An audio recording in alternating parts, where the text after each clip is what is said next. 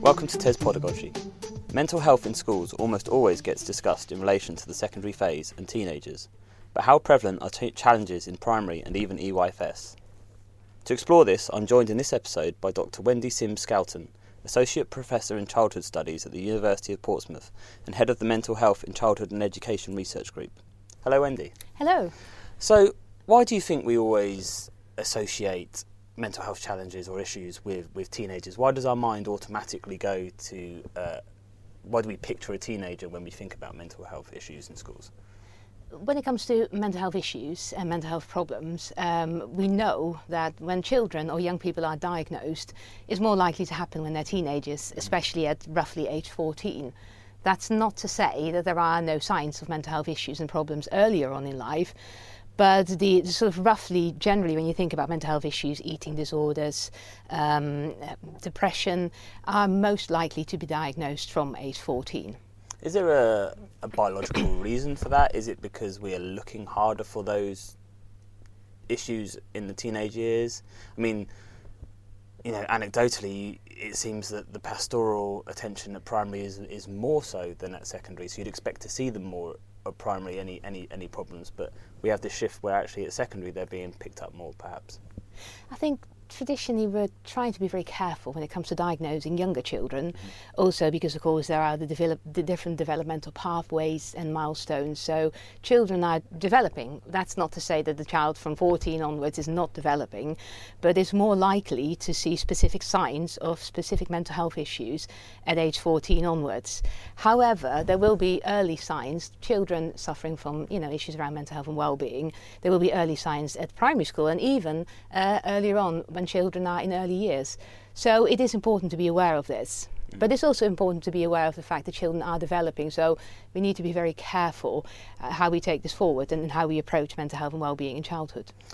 Does that mean that sometimes we can see a problem at any age that that might be a mental health issue, but actually is is part of a different is part of a developmental trajectory? So that is it is it quite is there a sort of a tipping point where there's quite a cloudy, a grey area, which which which section that would fall into.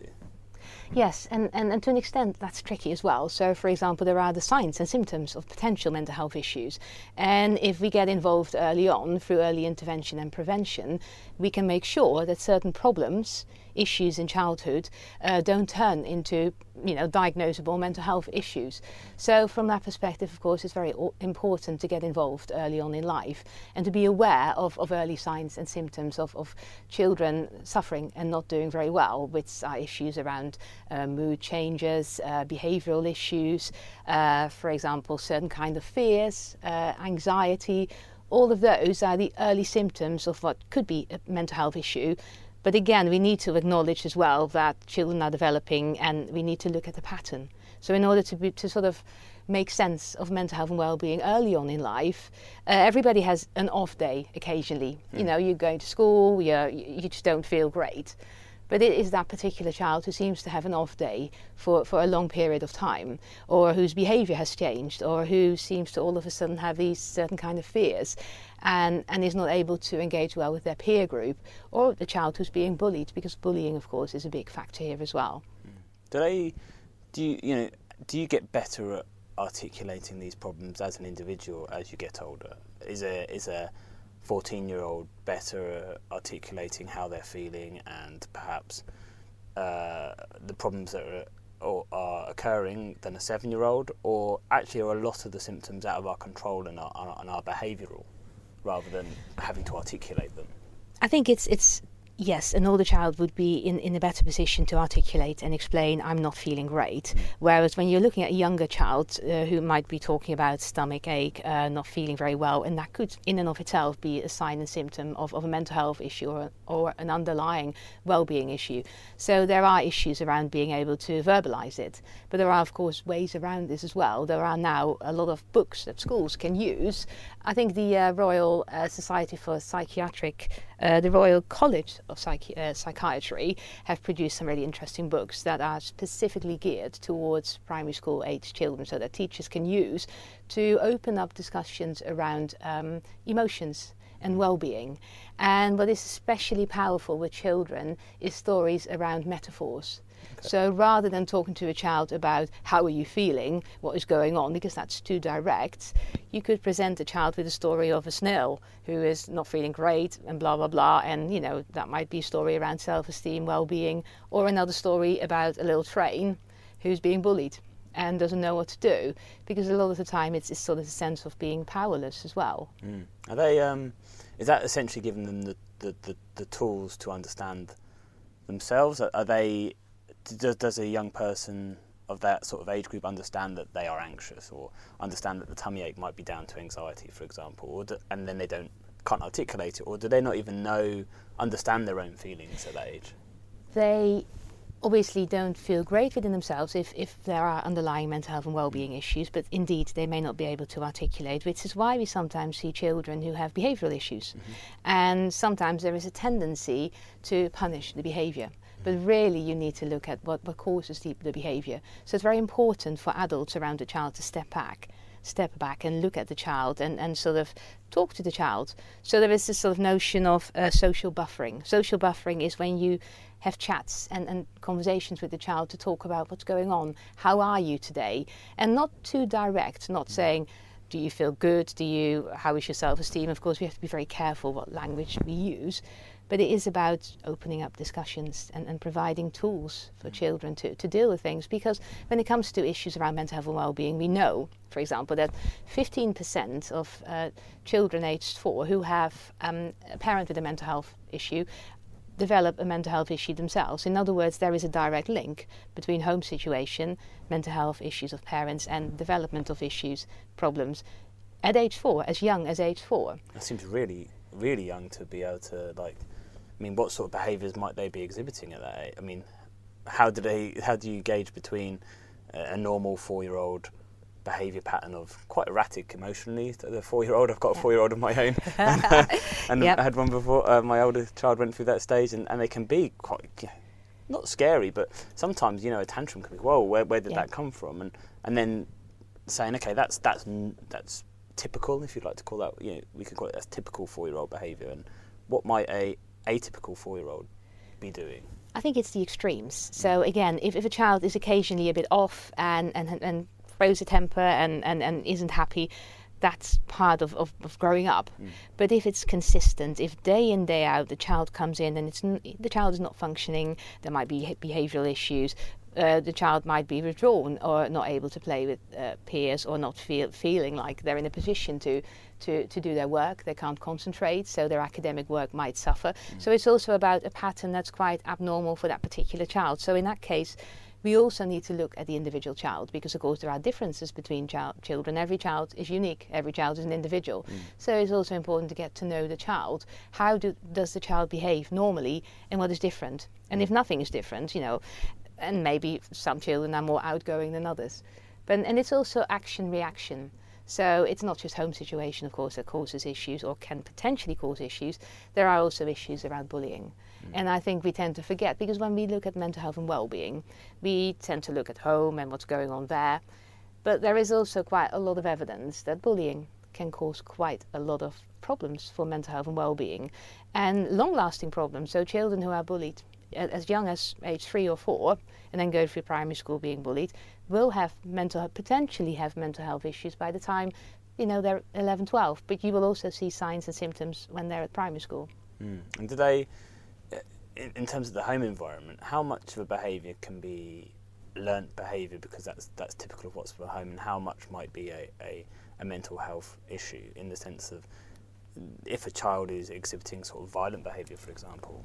Yeah. Do we? Is there a way of finding out whether that is linked to a a deep anxiety or, or, another mental health issue, or it's just a learnt behaviour from older siblings or, or, parents, violence, violence in the home, essentially. I mean, that distinction is quite must be quite tough.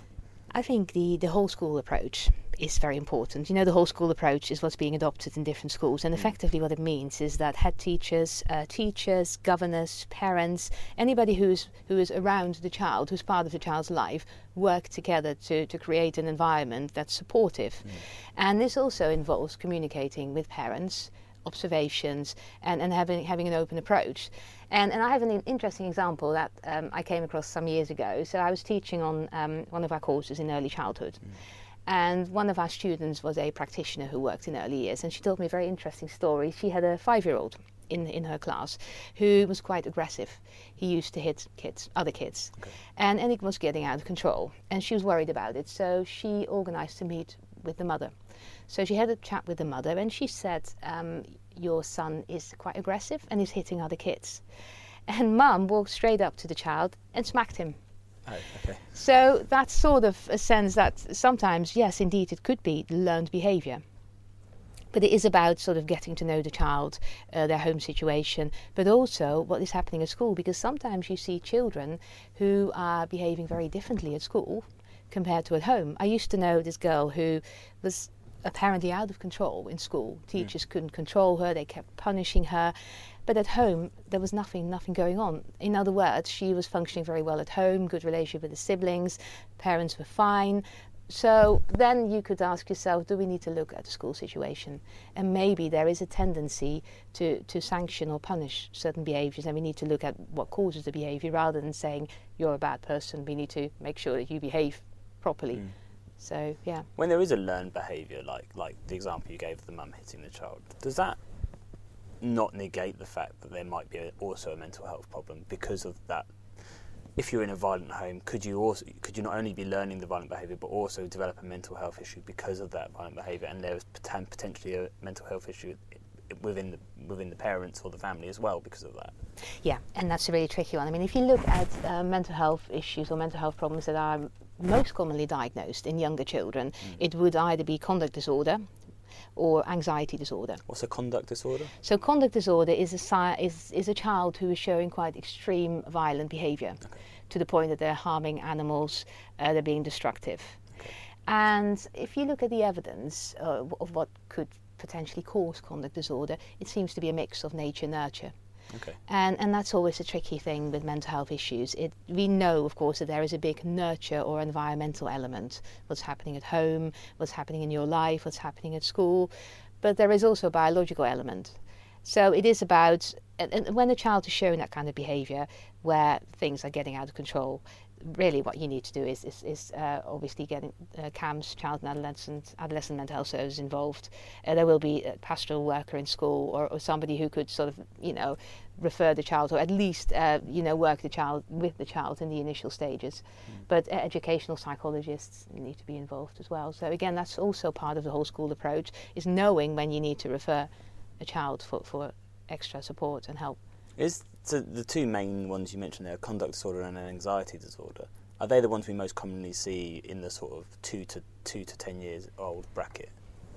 Um, yeah, I mean, and again, it is really tricky to put a label on a mm. child because a child is always developing. So the fact that a child may have conduct disorder or whatever, you know, behavioural issues early on doesn't mean they can't grow out of it. So we have to be very careful we don't label the child.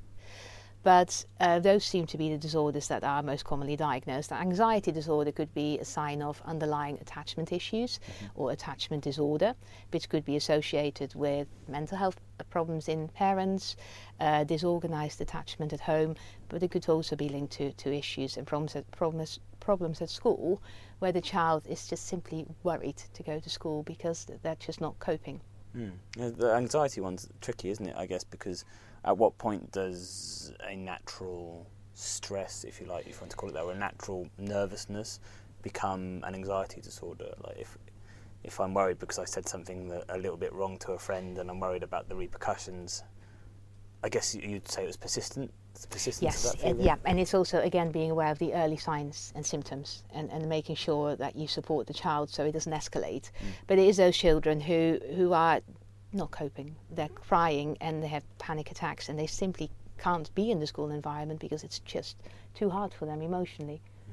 And there might be physical symptoms as well, throwing up, all of that. So when we're when we're t- dealing with children in the two to ten age group, and we've discussed that they might not know what's going on themselves, and, and they might not understand what's going on themselves, and it's quite tricky to to uh, navigate these different different sort of causes, if you like, if you want to call them causes. As a teacher, how much how much sort of chance do you have to, to spot these things? I mean, how much training do teachers have, and you know, how skilled do you have to be to spot these sort of early signs of, of, of an issue? But I think there sort of are a number of changes which are mostly happening at the moment in secondary school, which is the mental health first aid mm-hmm. approach, mm-hmm. where one teacher is, is or two in, in every big secondary school is being trained. And those things, of course, are needed in primary schools as well. So specific training when it comes to recognizing early signs of uh, mental health problems or well-being issues or emotionally emotional issues as well. So teachers, of course, especially at primary school, are in a good place to, to, to get to know the child because they tend to deal with the same children for a whole year, mm-hmm. which is different to secondary school where you teach subjects. So you it's quite fragmented. Yes. Yeah. So in primary school, of course, the, the teacher will get to know the child, and, and as such, it's important for them, number one, to step back when they see the child's behaviour and ask themselves what could be the symptoms, what could be the causes, what is going on with this child. Mm. Talk to the parents, but also um, talk to other teachers and be supportive. I mean, the um, I don't know if you're familiar with the Good Childhood Report, which is produced by the Children, uh, Children's Society every year, and the Good Childhood Report looks at subjective well-being, and subjective well-being is very much linked to, to what the child is feeling and how the child sees the world. And there is again a lot of evidence that subjective well-being, issues around bullying, uh, peer relationships, friendships, are all linked to it. Okay. And I know schools have a lot of things in place already. So they've for children who are on their own in the playground, there are sometimes little areas where they can go so that people can see or other kids can see that they're on their own and they want to make a friend. You know, those sort of peer or buddy um, areas. Yeah. So those are really helpful. But but it's also what I think is very important when when you work with children as a teacher to step back, but also reflect on, on your own emotions and feelings because sometimes when the child is consistently showing extreme behavior and, and is, is, is, be, is challenging to other kids, it, it is almost tempting to, to punish the child, you know, time out uh, or shout at the child. And it's important to step back and, and think about what causes this behavior rather than punishing the behavior, looking at the child. So, talking to the child, this social buffering, as I was talking about earlier, mm. is about showing empathy, talking to the child, doing group work, you know, with support from books, you know, about the little snail or the train who was being bullied. But it's also about teacher well being because we tend to ignore that one as well. I mean, teachers suffer from mental health and well-being issues as well. There's a lot of stress on them, so it's important for them to be aware of their own well-being when they're working with children and their reactions to behaviour because of their own mental well-being. The other thing we need to be aware of is uh, the fact, of course, as I said, children are unique, but mm. children also come from un- their own unique environments. So we have children, uh, different you know, parental situations, uh, children from different ethnic minority backgrounds. And again, we need to make sure that we cater for the different needs of different children. There is, for example, evidence that children from BAME communities, so black and Asian minority ethnic communities, mm. are less likely to be diagnosed. I mean, the official data suggests that they're less likely to have mental health issues compared to, to white uh, British children, for example. But you could also argue that this is because some of the signs and symptoms are simply not recognised mm. and not dealt with or not engaged with. So we there's no reason, is there, for that to be lower other than a lack of diagnosis there? Exactly. So we need to do far more to engage with ethnic minority communities, give them a voice. It's, it's something that I'm passionate about and I think it's incredibly important that we do.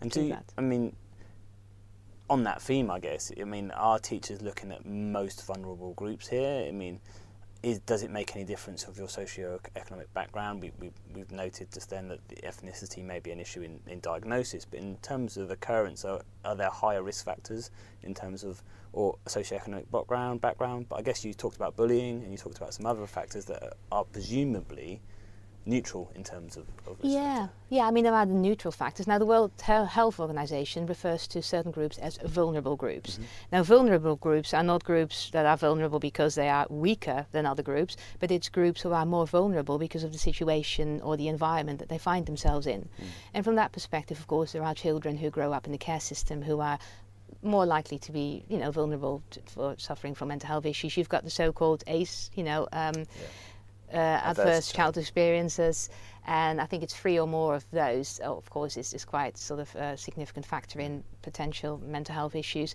and it's also uh, children from ethnic minority backgrounds simply because of potential racism, discrimination that's not um, recognised as such, and that can have an enormous impact on children. If you're going to school and you are on the receiving end of racism, uh, racist bullying, that's incredibly strong, and it and, and at the moment I think we need to do far more to, to deal with those issues and support children. And today, um, so so if you had a child who was from a very comfortable middle class background, and you know, as a teacher, you might think, oh, I don't have to worry much about that child. Actually, that child's just as just as likely to have a mental health, a health issue. Indeed, yeah. And and I think again because of, of, of what we know and what we learn about children when children start school, of course, there's all the background information. It is more tempting to think, oh, that child comes from a, a, a poorer background or is a child in care, so we have to be careful. But we also have to be careful with our own stigmas mm. because there are children who are perfectly fine and they might grow up, up in poverty, but they have got the most amazing and lovely parents. And then you've got children who come from more wealthy families and they've got parents who don't really care about the child. So you've got a child who, who, who might have low self esteem or or has or has parents who are too permissive and just don't really care either way. So again, it is a, about the individual child and acknowledging the fact that you know children grow up in, in their own way. In, obviously, environmental influences play a big role, but we need to sort of make sure that every child uh, that we're aware of the needs of every single child. Yeah. Do we need to get away from the idea of mental health being caused by trauma then? Is or just you know the the, the association in a lot of a lot of people's perception is that our mental health issue comes out of trauma, therefore there are the high risk factors where trauma might occur, and you know you, there's there's a seemingly logical progression. But I think you mentioned before that I think only 15% was it that uh, 15% sorry are, are genetic factors. In, well, 15% of children who have got mental health issues, uh, parents with mental health issues, will develop mental health mm. issues themselves. That may not be a genetic factor though, because it could be environmental as well. Because if, if you have a parent who's depressed, that could also be this again the learning element where you, you basically have this example in front of you and, and you basically it's it's sort of the, the environmental factor and the, the nature. So it's not just nature that that you know means that those children are more likely to have mental health issues. I think we do need to be aware of issues around trauma, also in relation to what happens next. For example, children who are taken into care, they um, go through trauma, bereavement, because you're taken away from your parents. Whether or not those parents are good or bad parents, they will go through trauma when they end up in foster care or whatever. That sort of trauma can result in behavioral issues. Then, if you sort of separate the two and you look at the behavior of the child and you're like, that's a badly behaved child, we need to punish them, then you're not doing that child justice at all. In fact, that child will need support with their bereavement and their trauma. So we do need to acknowledge that trauma has quite an impact on children, definitely, yeah. And then the other factors, I mean, is, is the bullying example you gave, is that a, is that a form of trauma, uh, experiencing bullying? I mean, is that where the mental health issue from bullying occurs because it is a trauma like occurrence? Definitely, yeah. Bullying, I would definitely argue that bullying is, is, is a form of trauma. Mm. And I think because we do the bullying talk all the time and there's lots of interventions, that, that people tend to think, well, we've it's done, it's done. We've got all these interventions in place, so we know how to deal with bullying. And I've even heard teachers say, there's no bullying at our school. And it's simply not true. Mm. We know there is bullying. We know there is racist bullying, sexist bullying, which is more sort of something you will see in older children. But um, it, it is important to be aware of it because it has enormous impact on children that can last a lifetime. Yeah. Do you think the, the, the less prevalent diagnosis at an earlier age is not just down to perhaps uh, on the clinical side and people like yourself knowing that there's this developmental trajectory and sort of a, not just a wait and see in terms of do nothing, but also just a, let's wait, let's try something early interventions and see what happens. But do you think there's also a case that in our minds there's a teenager and it's this you know this surly teenager and you know they're likely to get it and, and when you're under 10 these are innocent children you know they're untouched you know mm. untouched by the world if you like there's this there's this lack of it's not acceptance I guess acceptance is the wrong word but a, uh, perhaps a slightly less willing to believe that a child could could experience these quite extreme feelings at, at an early, early age that the world could almost do that to a child Yeah, to an extent, definitely. I would also argue that, of course, when it comes to a diagnosable mental health issue, we're talking about something quite extreme. Mm. So, when it comes to teenagers, you're talking about, for example, somebody who has anorexia, uh, somebody who's self harming. And in younger children, you're less likely to see that sort of extreme behavior. Mm. Doesn't mean it's not there. You will see early signs. And of course, there are children who are diagnosed and are, as we speak, in institutions for children with mental health issues. And those kids could be primary school aged as well. But we're talking about quite extreme behaviors where um, there's, you know, extreme anxiety um, it's erratic behavior, is where a child is simply not able to function anymore at school or at home, and they're actually taken into residential care. Not as in a child in care, but a child who's in psychiatric care. So it does happen. So I would argue that when it comes to mental health issues, in teenagers it's, it's more extreme. Mm. And, and whereas in younger children, the, you see the early signs, and as soon as we, you know, we need to acknowledge those as well. So we need to be aware of this because, of course, early intervention prevention is absolutely key. If we can do something to support children during their primary school years, then we could possibly prevent stuff from escalating when they're a bit older. What would you say in, in a teacher's mind? So they, they, they start to notice a pattern of, of a change in behaviour, which is, is, is what you sort of stipulated was a sort of early sign of something going slightly wrong. Where's the balance in their mind between labelling a child as, as potentially having a mental health issue and getting the help they need in terms of there's lots of teachers who will be reluctant to label a child through fear of uh, repercussions down the line, upsetting parents, for example, um, you know, creating lower expectations for that child when it might not actually be a mental health issue. In your sort of experience, should a teacher always err on the side of let, let's just let's just let the professionals have a look? Absolutely. I don't think a teacher should ever label a child or use any mental health language because it, it's not anything they're qu- qualified to do. Mm-hmm. So all they can do is, is notice what the early signs are, and, and it might be better to refer to it as issues around well-being rather than mental health, yeah. because as soon as you say a child has a mental health issue, you're almost assuming that there is a proper d- diagnosable disorder, and, and the teachers shouldn't really be in a position to do that. Mm.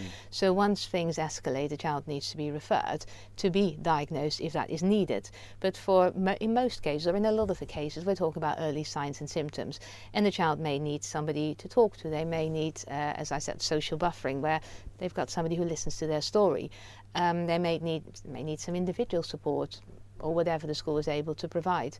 So it is about those early signs when you're thinking about well-being and making sure the child feels well within themselves and their self-esteem is good, they're able to function, they, they can make friends, um, and and they are you know doing all right in school. So that's I think the the role of a teacher to make sure that those general things are okay. But once it's more serious, they need to to get some support for the child. Yeah. Um, when when when it does become more serious, and and then CAMHS turn around and say we've got a six month waiting list for that child, is there anything really? A, a teacher can do in that six month period to to to manage that child. I mean, is there a danger that in trying to manage it, you make it worse because you don't fully know what, what you're doing in, in that sense? I mean, is there just no other choice but to wait for the for the professional intervention?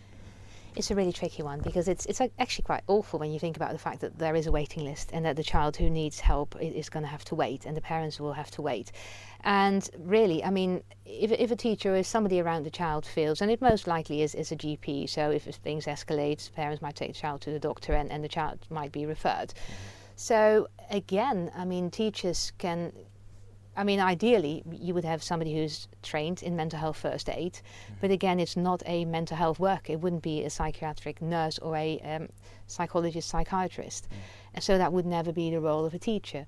All teachers can do is support children, uh, look at the child as an individual, and don't sanction or punish bad behavior, but again, allows the child to talk and say things like, How are you? and, and, and how was your day yesterday? and try to be as supportive as possible. Mm. So, would you uh, in terms of if you're a teacher managing a class of 30, and, and I, I can't think of a school probably where sanctions aren't part of a behaviour policy, how do you acknowledge that child is behaving in a way that's possibly out of their control while maintaining the the sanctions base for the other 29 children who may need that boundary if, if that makes sense I think it's it's about the balance of things. So of course it's about um, again whole school approach means that different parties are involved and are aware of what's going on with children and there are different policies in place and you work closely with parents.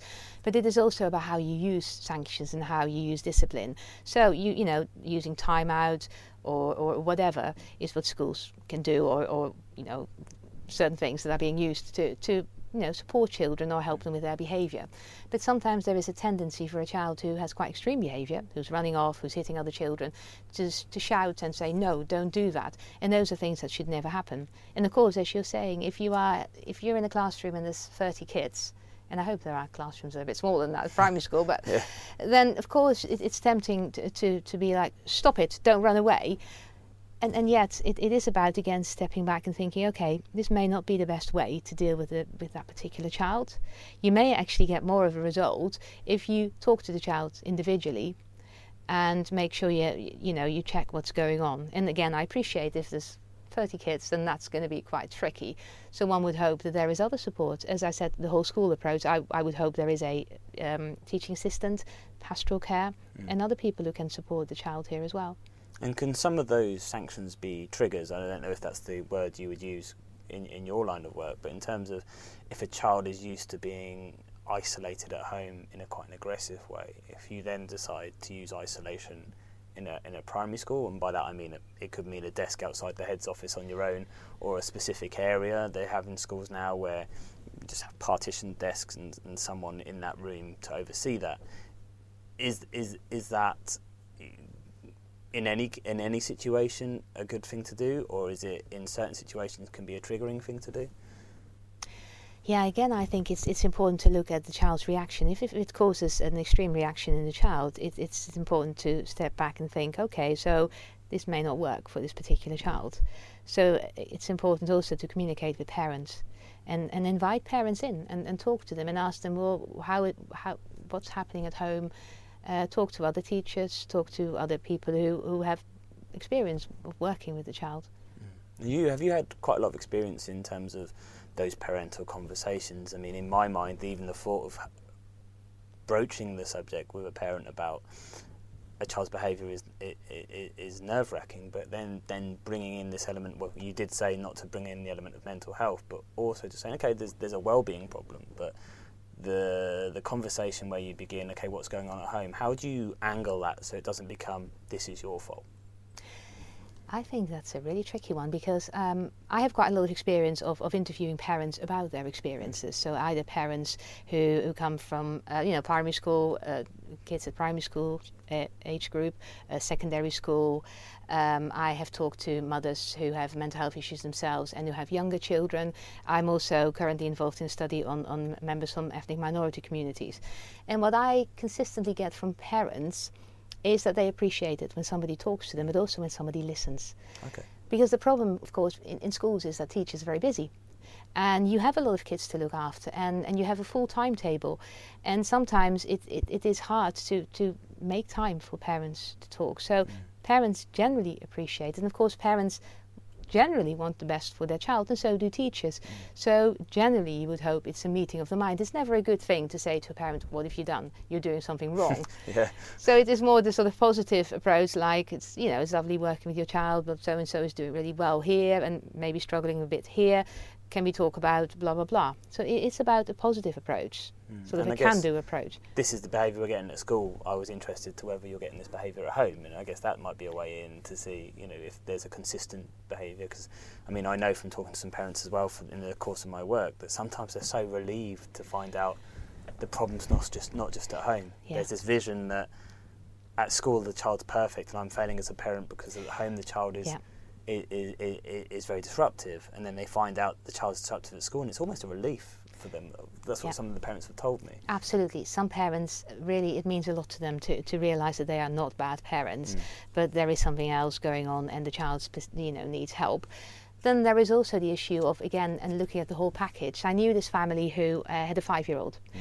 and because of behavioural issues, he um, basically was expe- excluded from various schools at age five. Mm. So he'd been going through di- two different schools, and every time he was expelled, and he was no longer allowed back. So mum went uh, mum was suffering from mental health issues herself. And her, her parents died, she had trauma and depression.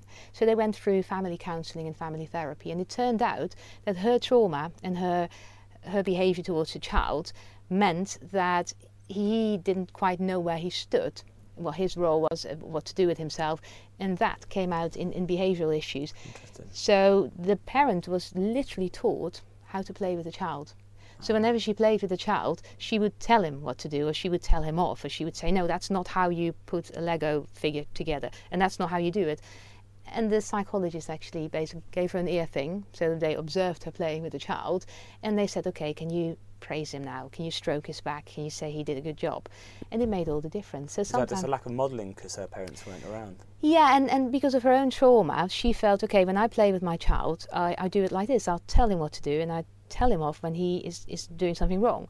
But what this little child needed was somebody to say, Good job, you've done, wow, you've actually put together a Lego thingy and it looks wonderful. Oh, sad, yeah. So it, and his behaviour changed. And, Yeah. and so the whole family received family therapy and support and then it changed the family.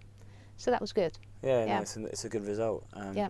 And where do you see uh, testing coming in to this mental health uh, debate in primary? Because in secondary, it's you know there's a huge amount of debate about the stress put on teenagers at GCSE, and now we're seeing SATs as attracting you know similar attention, and the reason quite a lot of people are. Are turning away from the baseline, well, the proposed baseline at EYFS is is not just because they think it's an invalid test, but, but also because they believe that you are creating anxiety for, for a four to five year old in, in that test. Yeah, I mean, ongoing testing, and especially if, if children are very aware of being in a test scenario, can cause quite a lot of stress. I was um, in a school once and I asked children, I gave them a circle and I asked them to use that circle to draw, uh, a, you know, talk about what they were doing in the day.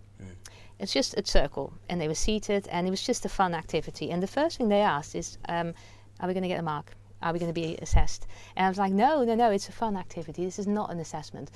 And those were, I think they were seven, eight year olds. So it was really interesting to see how they were in their mind already thinking about, I need to do a good job because this may be an assessment. So I think it also depends on how you put assessments across. I know some schools are very good at turning it into a game.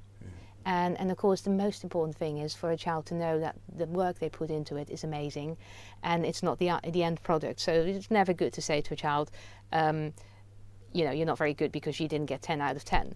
I once talked to a teacher who had an approach where she asked children to study or learn spellings, 10 words every week. And each child who got 10 out of 10, she put their names on the door. So when parents picked up the children, there was a list on the door of all the children who got 10 out of 10.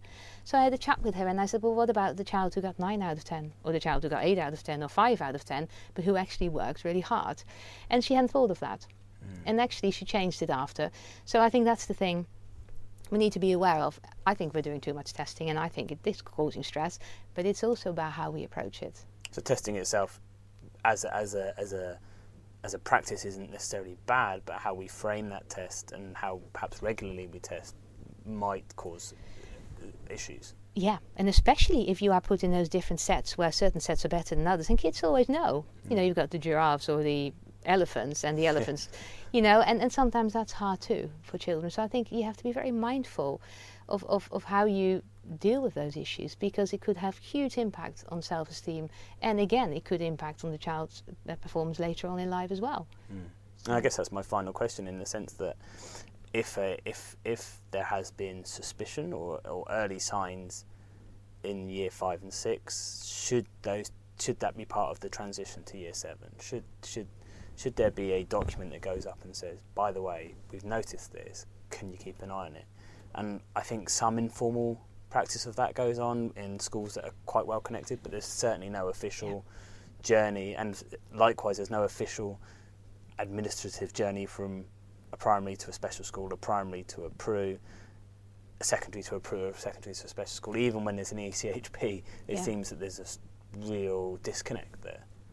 I think this needs to be done in, in discussion and collaboration with parents and maybe even the child, because mm. of course, in some situations, it may not be a good idea to, to sort of pass on issues that might have happened at primary school because the child may need a clean start. Yeah.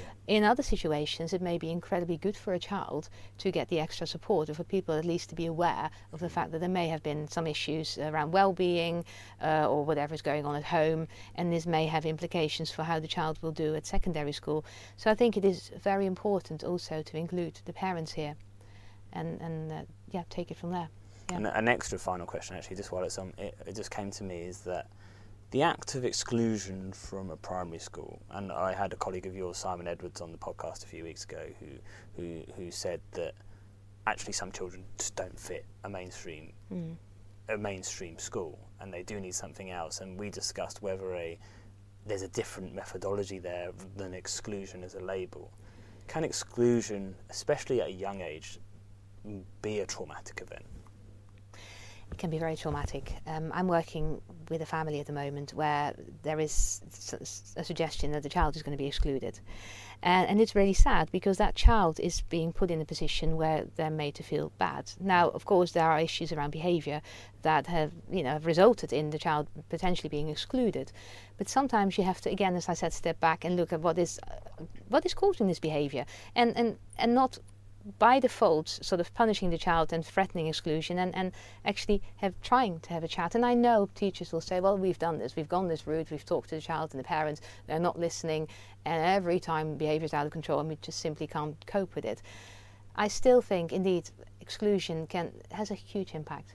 And, and you know to the point that if you're excluded you're labeled you can end up in the criminal justice system. And it's unfair. And that's something we want to prevent. So we need to make sure that we do all we can to support children in, in those early stages, even if it means uh, trying to keep a child on board who is potentially going to be excluded, but looking at what is causing this. And in this case, I must admit, I think there is an element of racism as well, where, where the child is treated a certain way, maybe because of her ethnicity, uh, uh, because of, of her background. And as such, again, it's also important to step back and look at your own norms and values and, and perhaps do diversity inclusion training in school. I think some schools are very good at this, whereas other schools could do more mm. to, to get the broader picture of, of what do families from different communities need and how can we support every family in the same way. Wendy, thank you very much. Thank you.